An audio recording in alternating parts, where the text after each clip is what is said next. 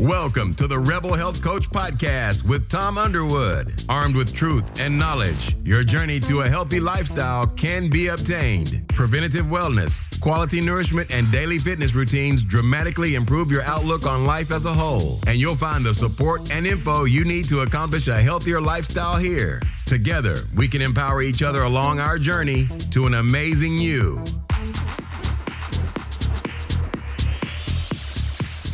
Welcome to the Rebel Health Coach podcast on this new year of 2019.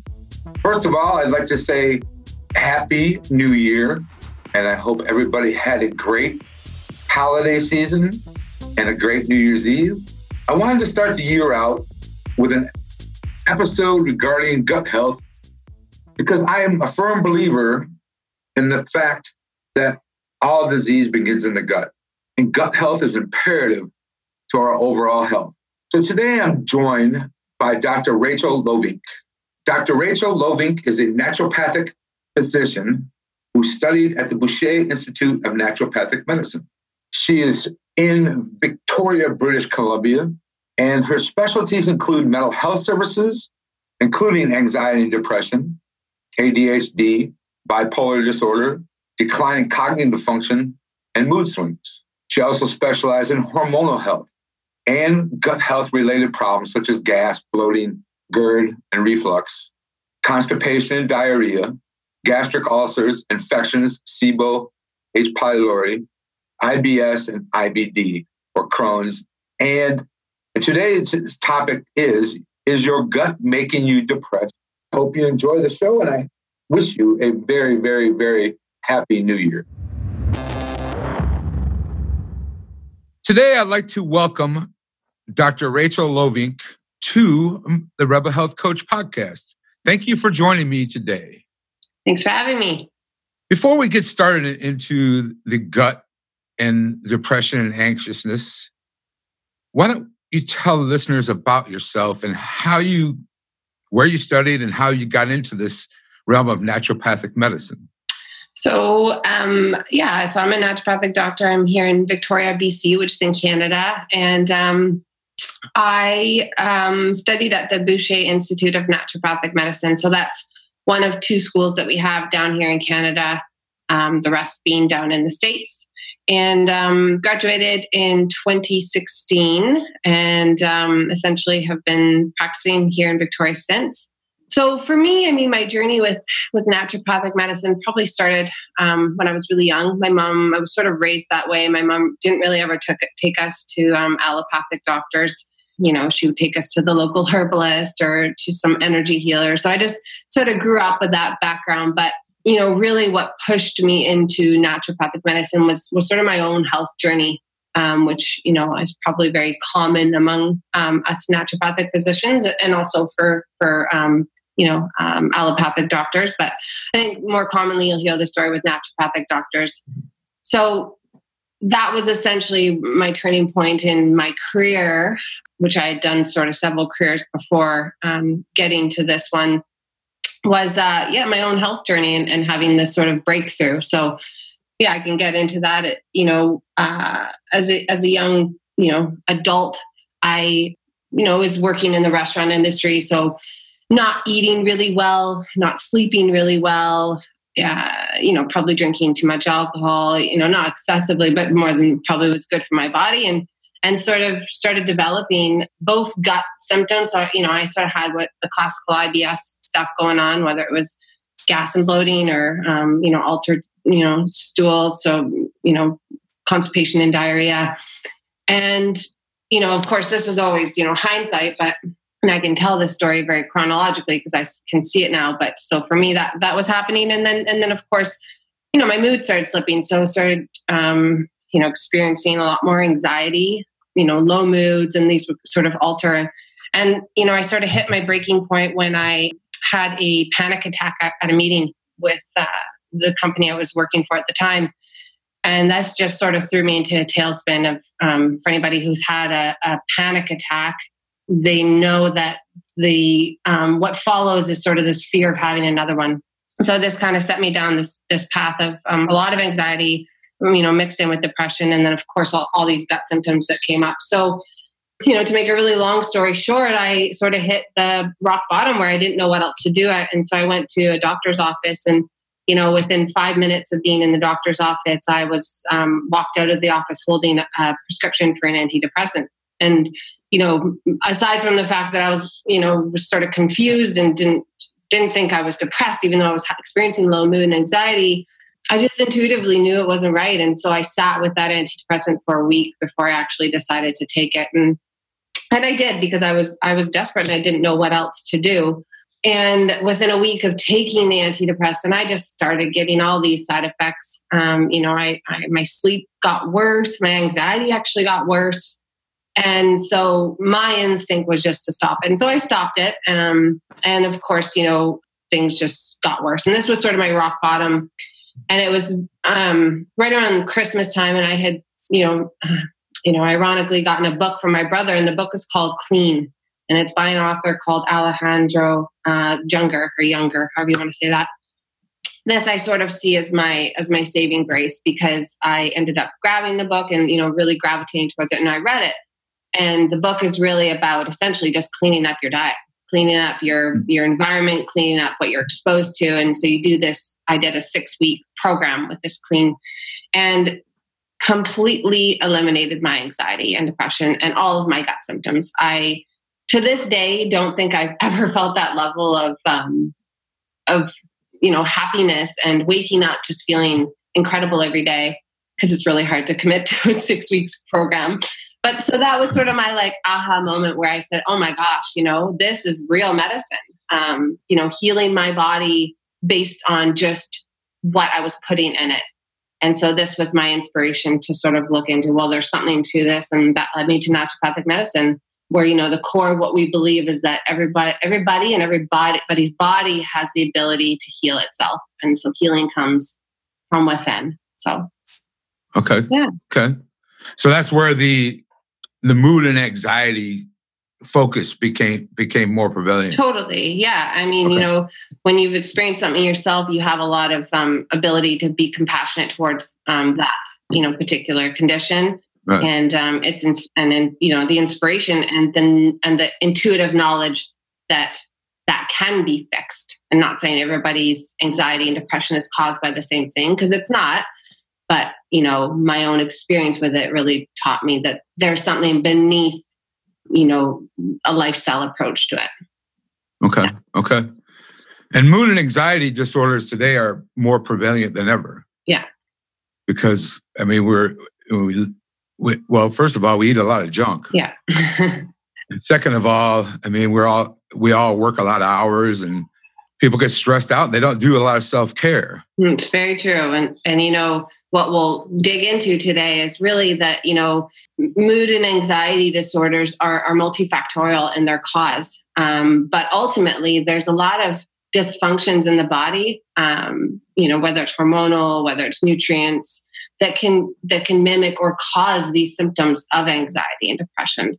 And so that's really the important um, piece of, of how we approach anxiety and, depression is not you know slapping a medication on people that are experiencing these symptoms but rather doing the investigative work to figure out where what's going on what's the imbalance you know why is the body responding in this way and so that's sort of how I've I've approached all my patients. And the other part is that you know mood mood and anxiety always come as a part of most conditions. So people come in with gut condi- you know, will walk into my office and I have gas and bloating. There's always a mood mood component to that. So that just sort of tells us that connection. You know, people coming in with thyroid disorders, well, there's usually a mood component to that, whether it's depression. We know hypothyroidism is, is linked to depression. So you know, that's, I guess my point in saying that is that the body's linked. It's not, you know, doesn't operate in, in, you know, um, compartments. It's, it interacts in, in the different organs and our different tissues interact with one another. So we have to approach healing in this way. Okay. All right. Let's dig into the gut a little bit. Uh, I mean, we always hear the phrases like, I have butterflies in my stomach, I have a gut feeling, or that there's a pit in my stomach. And, you know, there's a, I'm a firm believer in the gut brain connection for that. And uh, I know Hippocrates was an older old gentleman. He was was 200 BC. He said the gut, uh, all disease begins in the gut. So he's a very brilliant man. Right. Let's talk about that. What what does the gut have to do with how we feel? Right. So, I mean, a few important pieces here, but you know, when we think about the gut, um, a lot of people don't realize that the gut actually has its own nervous system. So it is lined with um, um, nervous systems, um, cells, and parts that you know are part of the greater nervous system of our body. So that's important for us to know because how we feel is is you know largely mediated by our nervous system, but also it is mediated by um, hormones and neurotransmitters which actually the gut produces um, a lot of its own hormones and neurotransmitters. So things like serotonin, dopamine, epinephrine, all these um, you know you know things that we know are related to um, mood. Well, guess what? The gut also produces those. So those two components there can tell us that you know how we feel, or sorry, what what happens in our gut can impact how we feel. And then the other component to this is is that um, you know, we know that our gut is lined with a, a microbial population, and and this these microbes, so these good gut bacteria, influence our immune response. And so our immune response is very much tied into inflammation. And so what we'll learn later on is is the role that inflammation plays in brain health and in mood disorders, which is a really important piece. So yeah, and, and you know, and I, I will also just mention that you know typically when we think about the gut function, we think about um, how the brain influences the gut, right? So the brain controls motility, it controls the secretion of important, um, uh, you know, products of digestion, so our, our enzymes. But actually, what you know we've learned, and I'm sure a lot of your listeners know, is that actually the gut influences the brain um, as well. And, and this is called the bidirectional communication between the brain and the gut. So, yes, the brain influences the gut, but the gut and its contents and what happens there has a large influence and communicates with the brain. So this this is really important because it it tells us that um, you know we can make a big impact on our brain health and our mood health by impacting what's what's going on in the gut. Okay, good. Okay, and the role between the gut plays with the mood and anxiety also.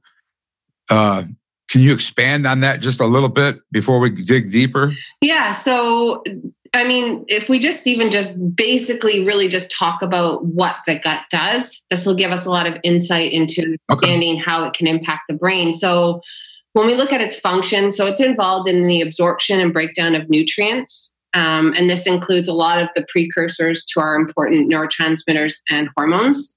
Um, and if we're not properly breaking down and absorbing nutrients, guess what we're also not making?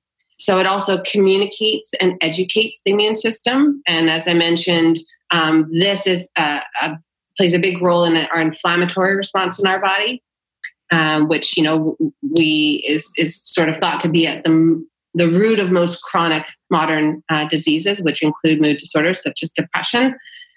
It's a protection, a barrier between the inside and the outside. So it prevents toxins, it prevents, um, you know, undigested food particles, it prevents unwanted bacteria and other substances, viruses from essentially entering into our bloodstream and interfering with our immune system, our nervous system, and our hormone system. So that's really important. You know, its role in protecting but it also um, not just absorbs and breaks down nutrients, but a lot of the bacteria in our gut produce important nutrients, neurotransmitters, and hormones. This includes things such as B12, serotonin, GABA, nor- norepinephrine, and dopamine. And these all play a really critical role in mood regulation.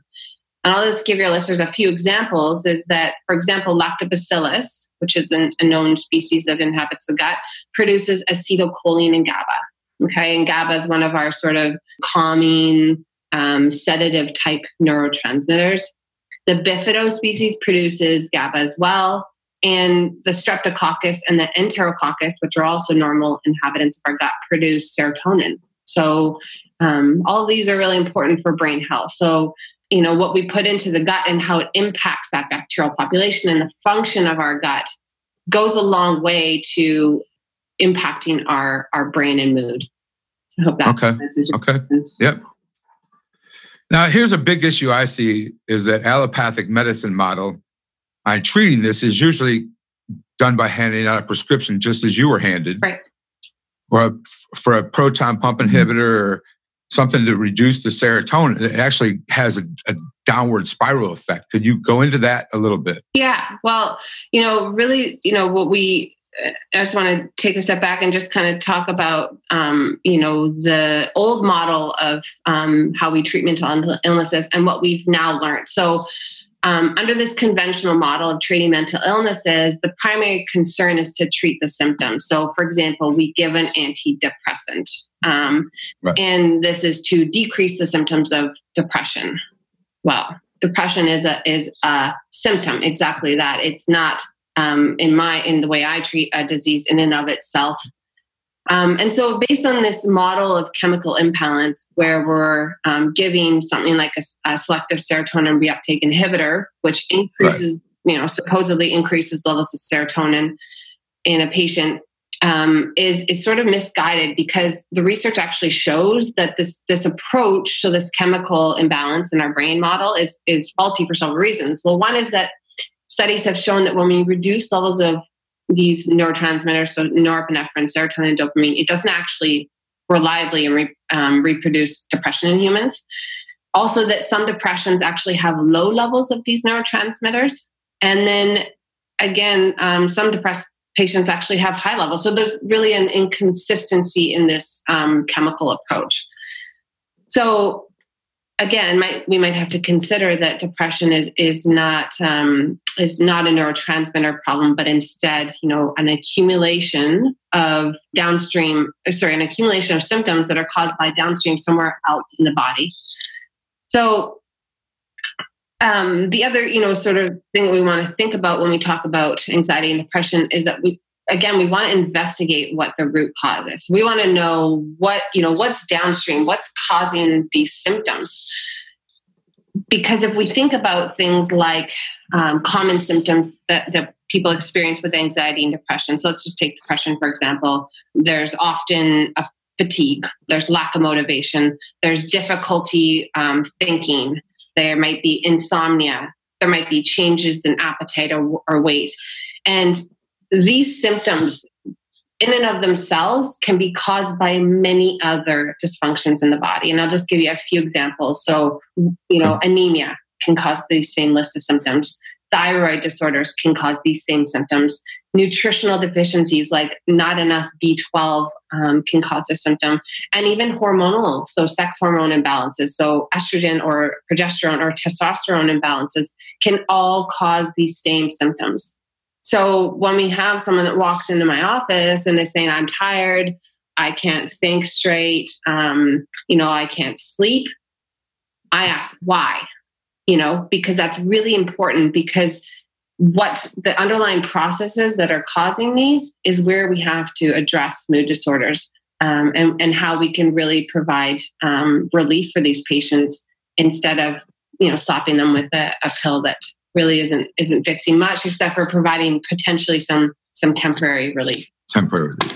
Yeah, I did say proton pump inhibitor. But it's a SSRI.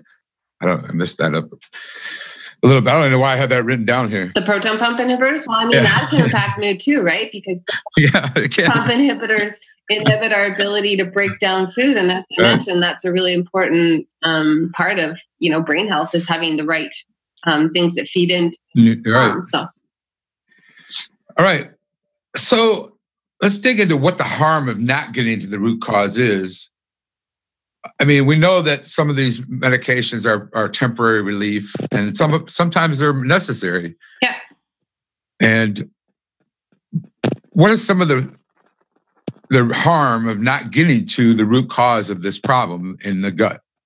Right. So the you know for me that's kind of twofold. Is is um, one is that individuals who have mood disorders, whether it's anxiety, depression, are more likely to engage in in um, unhealthy lifestyle behaviors. So thinking things like drinking, smoking, eating poorly, lack of exercise. That's you know sort of a risk factor. So if we're not actually addressing um, the behavioral component or what's lying beneath it, we're actually um, increasing their, their risk for other chronic illnesses. But the more important piece, which I think you're asking, is um, you know, if we don't address this root cause, well, I guess what is the root cause? And what we're starting to learn, and especially in depression, is that um, inflammation is sort of one of the key pathological processes that that um, can occur in depressed patients. And this is a really important piece to consider because inflammation is actually um, can cause many other dysfunctions in the body and and now research is showing that it's actually at the root of most modern chronic diseases so if we're not actually addressing this inflammation not only may we have patients who have mood disorders but we may also be have patients who may develop diabetes may develop other cardiovascular conditions may develop cancer because of this inflammatory component so we have to go after the root cause, which is inflammation. If we truly want our patients to get better and if we truly want our patients to have longevity and enjoy life, right? Right. Let's dig into inflammation since we're, you, you know, that's, that is a lot to do with, you know, the gut health and, and, and you've talked about that a little bit, but let's dig into what does inflammation have to do specifically with our brain because nobody, when people think of inflammation, we think of uh, a cut and it inflames, or uh, a broken bone where it inflames, but nobody thinks about the gut and the brain connection with inflammation. Yeah. Or not a lot of people do. Right. So yeah, it's good for people to sort of make that link there. It's great that you brought that up. Is you know, um, externally inflammation looks like exactly what you said. When we stub our toe, when we burn our hand, it's that raw, red hot, swollen sensation. And we can sort of allude to that in terms of what happens in the body too. Um, and the problem, you know, sort of just to jump ahead for a second, is that when this happens in the brain, and, and, we will explain sort of how this ends up happening in the brain, is that actually uh, the brain doesn't have pain sensors. So while we can feel inflammation um, externally when we burn ourselves, we actually don't feel it in the brain. But instead, what what happens is a bunch of um, chemical changes that lead to these mood mood problems, which I'll, I'll get into in a moment. But so you know, if we talk about inflammation and, and we're talking about it on a gut level, well, as I as I kind of started talking about at the beginning, is um, the immune system, or sorry, the gut is lined with the nervous system, but it actually houses eighty percent of our immune system. Okay, so when we're exposing our gut to um, toxins, to foods that maybe we're allergic to, to bacteria and viruses that are not, you know, uh, endogenous to our, our, our gut, when we're constantly stressed out, all these things provoke an immune response. And it really comes down to actually our bacteria population. They're sort of considered the educators to the immune system. So when we are exposing our gut and therefore our microbes that are in our gut to to elements that are they're reacting to this sets off an, an inflammatory and an immune response not just in the gut but also in the body because of the role that these bacteria play in educating our immune response so let's just take for example um, a patient who um, is uh, consuming let's just say corn for example and not everyone's allergic to corn, but let's sort of assume that we know this patient is is um, and sorry, let me not say allergic is sensitive to corn. Eating that corn product, what happens is that your microbes sort of alert. Um, consider this this food to be a toxic or foreign substance, um, and, and and and educate so it, it sort of sets off an immune response in the cells that line the gut, and this immune response therefore um, releases a bunch of um, cytokines and other messaging molecules that are at the root of sort of this inflammatory process that then goes elsewhere in the in the body. So this is kind of a basic kind of explanation of um, what happens in the gut and how it reaches the immune system, and then how this immune system causes inflammation that goes elsewhere in the body, and in the context of this conversation, eventually reaches the brain. Okay. So well, I know you're, you know, we'll probably get into a little bit about the leaky gut, but this inflammatory process um, that happens in the gut because of all these things we're being exposed to changes the microbial population, which therefore you don't have that same protective mechanism because these microbes are really um, play a really big protective role. But also with chronic inflammation in the gut, we also get a breakdown of our, our gut lining, Okay. And so this gut lining is sort of like a skin like tissue, your gut. So all the way from your mouth down to your rectum. And, and it's sort of a barrier between the inside and the outside world. Um, but with chronic inflammation, we actually get a breakdown of that skin like layer. And you can sort of think of it as a sieve instead of it being a, a wall. And so food particles and you know potentially um, external bacteria able to leak through and cause a secondary immune response. So now things are not staying in the gut as they should. They're now getting into systemic circulation and causing another immune response, which triggers another inflammatory response. Yeah. So, yeah, I like to think of the leaky gut as a pair of nylons, and it, you rip a hole in it and start and stuff starts to show. Exactly. But things leak out of it. Yeah. Yeah. That's, that's a very good analogy. Um, the the the gut lining is very selective in terms of what it lets through but you're right as we expose it to inflammation it's not able to do that same kind of selective response in terms of what gets in and what gets out yeah and now for some general housekeeping first things first if you enjoyed this episode please take a minute go into your app and rate and review this show. Then share it with your friends. This would mean the world to me. Next up, to join my mailing list for newsletters and other emails, text RHCP, Rebel Health Coach Podcast, RHCP to 22828. Again, text RHCP to 22828. I promise not to send you endless emails. Believe me, who has the time for that?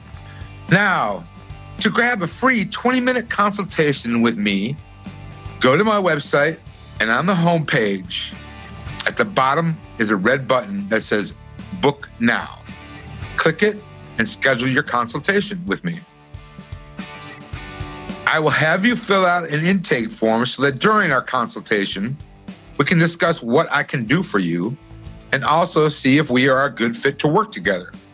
You can find the link in the show notes also. Thank you and enjoy the rest of the episode.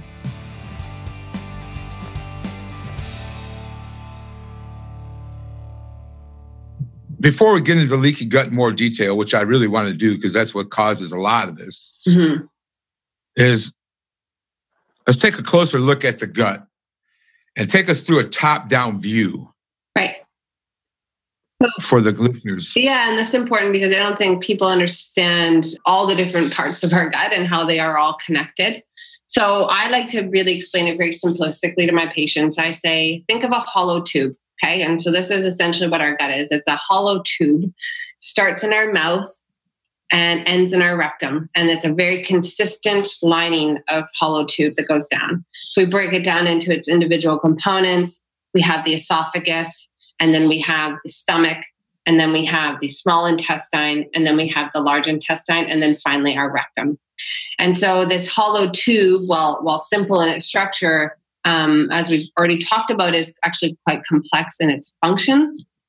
But um, for the purposes of explaining, this hollow tube is a, a skin like layer, as we talked about, which is our gut lining. And on the inside, so um, and we and just so listeners know, when we talk about the inside of your gut, we actually consider that to be the external world. So that's why this this um, gut lining is such plays such an important role because anything that's in your gut is still considered to be in part of the external world. It's only once your body and your body's microbes have decided um, and this is in a healthy individual, that these substances are safe to enter into your body? Is it does it actually able to get across the gut lining? So I like to explain that inside the gut wall, you know, inside the gut is still external to the world, and so on top of this, um, you know, hollow tube, so the skin-like layer, which we call our our, our um, our gut barrier. We have um, a mucus lining, we have microvilli that play a role in digestion absorption. And then importantly, we have all of our gut microbes. And we literally have microbes that are um, all the way that are in our mouth and that are all the way down into our large intestine. And the number of them is really where they differ. So um, when we talk about our healthy microbial population, yes, to some degree, we're talking about the stomach and we're talking about the small intestine, but mostly we talk about the large intestine because this is where um, the majority of our, our microbes reside. Um, and essentially, when we talk about the small intestine, it's it's relatively sterile. So the numbers of bacteria in this part of our gut are closer to a thousand, whereas in our our our large intestine, they're you know millions and billions. I might be misquoting myself here, but so that's really important to consider. So um, the health and the population and the balance of these bacteria that line and that are in each individual compartment of our gut play a really big role in how our gut functions. So I'm sure some of your listeners have heard about SIBO, which is small intestinal bowel overgrowth. That's where we have too much bacteria in a part of our gut where we shouldn't have it, and that's in the small bowel. Another infection that we can talk about is H. pylori. Well, that's an infection that happens in the stomach. And um, um, and this is when uh, this population is is able to thrive because um, usually it's related to not enough stomach acid.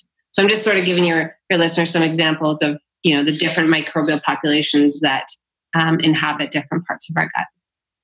Okay. Since we you just said uh, stomach acid. Yes. Let's go into that a little bit because a lot of people have a misconception of when they have acid reflux, they have too much stomach acid. And that's a misconception that, you know, even pl- gets played out on TV commercials. Right.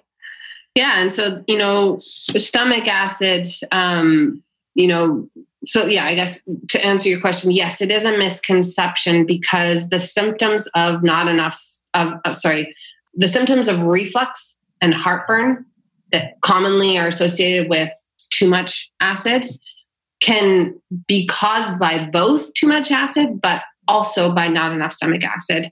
And you know, I don't have the the number of percentages here, but I'll tell you from my own anecdotal and clinical experience, and in in reading uh, you know research that supports this, is that um, more often than not, patients have not enough stomach acid.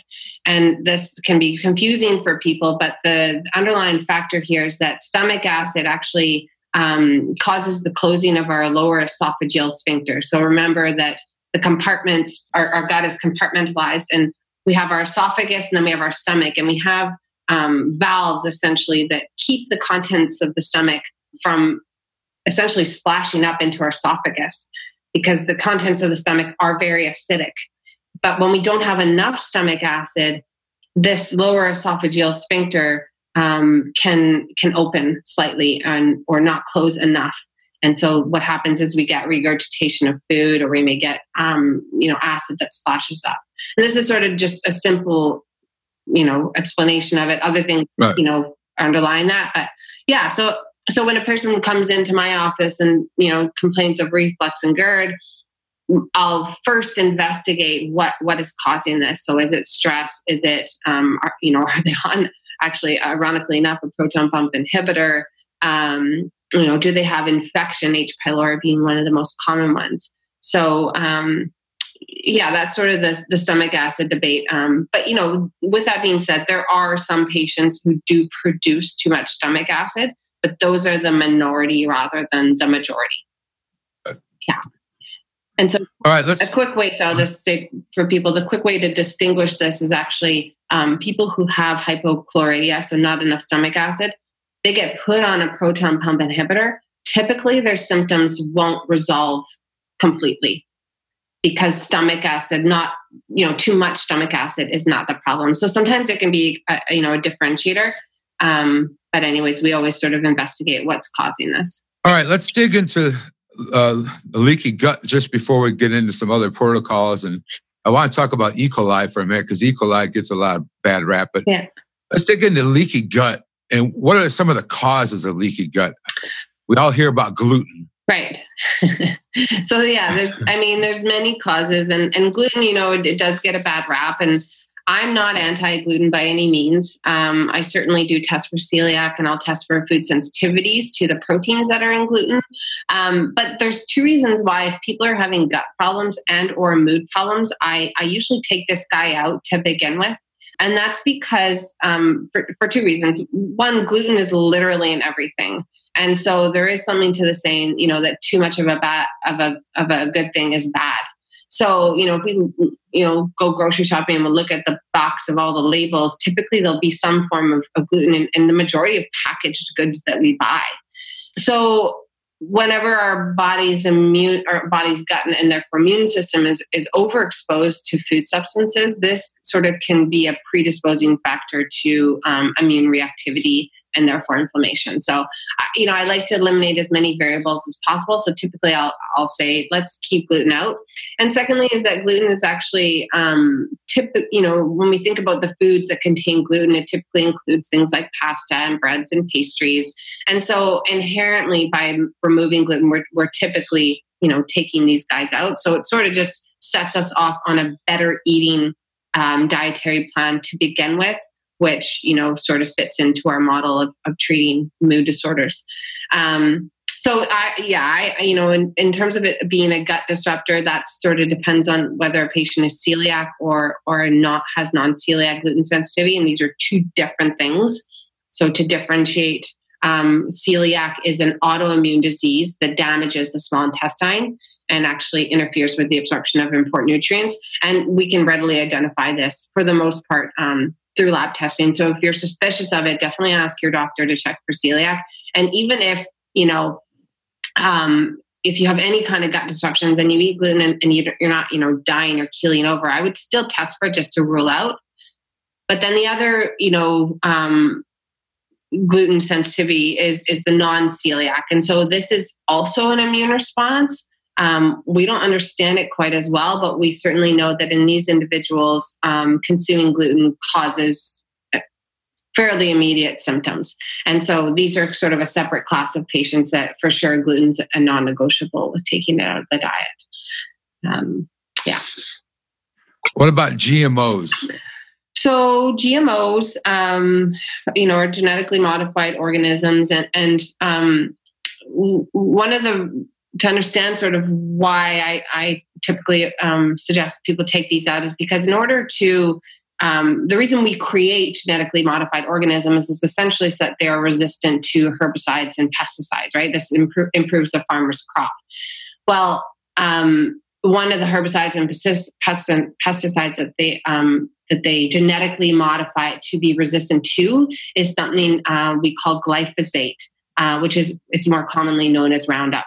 And you just type that guy in a, into your Google Scholar, and you will come up with numerous studies that show um, the impacts that glyphosate and Roundup have, not just on um, gut health, but also on our hormonal health um, and uh, the production of important things such as serotonin and vitamin D. It's known to disrupt with that because it's considered an endocrine disruptor. So that's a, a, really big reason why when I talk about GMOs, I, um, you know, it's got quite a buzzword around it. And I just say stick to the clean 15 and dirty dozen. And those are two very readily um, searchable um, items on the internet. Um, and they're essentially a list of foods that are typically glyphosate free. So that would be your clean 15. And then your dirty dozens are the ones that are usually quite heavily sprayed with, with glyphosate. So you definitely want to avoid those. Um, and that list does change typically year by year. So make sure when you're looking at it, you're looking at the um, current years. Yeah, I'll put a link in the show notes at ewg.org. Yeah. Yeah. Uh, and just so that um, listeners know, two of the most common GMO foods are corn and soy. So if you're going to consume these foods and you're able, your immune system's able to tolerate them, these are like absolute. Make sure they're organic and non-GMO. It's hard to get organic corn anymore, or yeah. soy for that matter. I don't eat corn, so you're right. I don't yeah, really know, but it's, it's, it's very hard to get either soy and corn that's non-GMO. Let's talk about something that a lot of people don't think about, and we all is stress. And I'm, I'm this is one that is personal to me because I have a tendency to go hard and in the gym and stress my body out and stress my adrenals out and and it usually has a downstream effect of my gut. Right. So, yeah, go ahead. I mean, and we're also in a stressful time of year. Yeah. You know. Yeah, Christmas time. Yep. Gotta buy all those presents. navigate yeah. the malls. All it dodging, dodging people at the mall. Dodging people. it can be actually a fun game. It can be. you embrace it. I don't. I don't have any dodging to do on Amazon.com. Oh, so. right. That's the era that we're in. It's so funny. Yeah, my partner and actually were talking about that. You know, we haven't done our Christmas shopping, and we said, well, we can just order it all on Amazon. so so funny the world we live in. Yeah. Yeah. Yeah. Ironically, I might end up doing that. yeah. I like Etsy too. If we're gonna. Oh yeah, the, that's uh, a good one. That's a good idea. Yeah. Well, therefore, yeah. So, I mean, managing your stress, and and if online shopping is a way that you can manage your stress, that's that's going to take you a long way with um with healing your gut. So, yeah, we'll dig into that. So, I mean, we already talked about the connection between um, uh, your gut and the nervous system, right? So your your gut is lined with nervous system cells, um, and so when we think about stress, what if we just sort of um, you know divide up the body's stress response. We have our sympathetic and our parasympathetic okay? So our sympathetic is sort of our fight or flight. So it's what happens when uh, our boss yells at us when we have a deadline coming up. Um, as you mentioned exercise can be a form of stress on the body. Um, so it sort of is that that part of our nervous system that gets us up and going. And when we're in this sympathetic state what happens is that our body's resources and blood gets diverted to organs that are really important to executing functions in that area. So that includes our brain, that includes our muscles, and that includes our heart and our lungs primarily. So all of our body's resources go to these these these parts of our body in order to enable us to run and to um, execute those functions. And this happens at the detriment of our gut and our sex organ functions functions primarily. So the opposite of our sympathetic is our parasympathetic. And this is our, our rest and digest, as it, as it says. And so, in this um, state, uh, our body's blood and resources come to our gut, they come to our sex organs that enable those, those parts of our bodies to operate efficiently. So, when we're chronically stressed, and that can be uh, in many different forms, that's one thing I always highlight to people um, the most obvious forms of stress are those acute stressors. So, as I mentioned, deadlines at work, um, you know, uh, stress in a relationship, you know, driving in traffic. Those are like, we know we're stressed in those situations.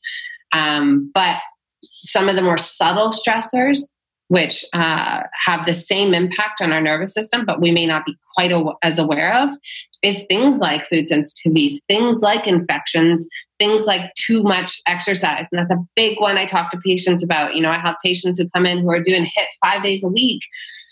And that's great in that your body's getting all toned up, but what that is also doing is that is um, increasing and perpetuating a cortisol and a sympathetic nervous system response in our body which if we're already stressed and we're already struggling this can sort of be to your detriment rather than to um, your gain um, physically so i'm just sort of trying to explain that stress right. can come in many different forms and it impacts right. our gut because when we're in a sympathetic state our body's not able to digest and break down nutrients and it's not um, uh, the motility of our gut is not happening um, which sort of propagates this um, this dysfunction and this uh, you know um, uh, inability or improper breakdown of nutrients, which can lead to fermentation in our gut, which creates gas and bloating. Um, you know, when we have all when we have uh, lowered motility, so constipation. Uh, again, food is able to ferment and therefore feed certain populations over others and leads to a, um, an imbalanced gut flora. Um, and and but also you know stress just in and of itself the increased production of cortisol in and of itself um, propagates an inflammatory response. So this just sort of sums up why stress is such an important component of addressing gut health. And then we have antibiotics on top of that. Right. So i mean that's you know pretty simple and the antibiotics yep. are anti-life and so, you know, antibiotics can be incredibly um, useful in certain situations when we need to, you know, preserve function and, and they can be very life saving, but um, they're far too um, commonly prescribed And so, you know, when we kill our microbial population, we get um, a dysfunction in our gut. But also, you know, there's hidden sources of antibiotics. So antibiotics can be um, in our in our water sometimes, depending on where you live, um, but more commonly in our meats. Um, so that's really important to be aware of is that you're, you're having a lot of meat, so uh, especially red meat and and, and poultry, uh, to make sure you're buying antibiotic free meats because this is also a source of um, gut killing and and also right. yeah so that sort of explains it. Yep let's uh, i want to talk about before we dive into how we fix this e. coli gets a bad rap because you know especially now with the lettuce or the romaine you know i just the romaine lettuce have just been all over the news so that's why it came to my mind is e coli right but E. coli is not bad. And that's, you know, the thing with all bacteria is, is E. coli is actually a natural resident of our of our gut um, microbial population. And this is such a key point is that it really comes down to balance, right? So we have, oh gosh, I don't even know the number of, of um, species of bacteria in our gut, E. coli being one of them. And as long as we're maintaining the balance of bacteria, are we're maintaining a healthy immune response and we're um, maintaining the function of our gut. It's when certain populations are able to thrive over others that we get dysfunction. And so, yeah, I mean, when you talk about the E. coli scare with with romaine, we're taking doses of E. coli from our foods, which is not necessarily beneficial. But then again, you know, depending on the health of your gut, some people are not impacted by that, and others who may have, um, you know, not as healthy of a gut population um, are more prone to to having to, to those infections. Okay, let's dig into the four R's and how you know how do we fix this? Okay, we have a leaky gut, or we have gut problems, we have anxiety, we have depression. What are the? How do we fix this? Right. So yeah, the four R's essentially are is, is, a structural framework that you know most of us naturopathic physicians use to to treat the gut, and that's um, first and foremost is remove. So this is sort of a key key component and can sometimes take up the largest portion of our treatment protocol is actually removing the barriers to health. So uh, we can be taking you know all the eating all the best foods in the world and you know taking the best supplements. But if we have an infection in our gut that is you know going unabated or unchecked all of our good work is not going to get very far. Same thing with um, chronic stress. If we have chronic stress all the time we're not able to get our body into that parasympathetic state we could be taking all the best food in the world but guess what we're not doing? We're not breaking it down and absorbing it. So that's why the first R is such an important component, which is remove the barriers to health. The second one is um, is replace. So replace systems or um, parts of the digestive tract that are not working properly. So typically that involves replacing with digestive enzymes, which is uh, usually a key component of anybody who has gut. Is just sort of help the body along to break down those those um, the food that we're eating. Um, the third one is uh, so re- re- remove, replace, uh, reinoculate. Right. So reinoculate, which is giving probiotics. So reinoculating with good, um, healthy bacteria. And it's really important that we choose the type of bacteria and the type of um, probiotics we're giving very carefully. And quality does matter in this area.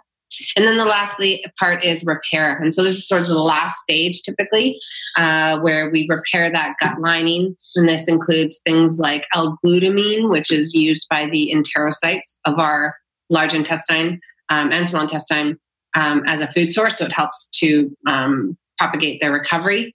Um, it can include things that are sort of healing to the gut lining. So this can be things like um, DGL, slippery elm, you know, important, some important fibers which help to feed the good bacteria. So these are prebiotic fibers. So there's many different, you know, ways to repair, but typically, um, you know, this is sort of a last stage that we do in, in the four R's. Okay. Let's do this now. Before we go, what do you, what do you have to add to this that you'd like to tell the listeners as far as the anxiety, depression, and the gut? Well, first and foremost is, you know, to sort of listen to your gut. So for anyone who's struggling with any um, mood disorders, um, the gut is is is such a fundamental place to start. And um, uh, and you know, really the, the reason is being is that it's it's the source, it's our source of food and fuel for our brain. Um, and so, if we're not feeding ourselves and not making sure the food we're actually consuming is actually getting broken down and, and integrated into our body, um, we're really, you know, taking any steps we're taking forward is going to be step back because we're not able to produce those healthy neurotransmitters and and hormones.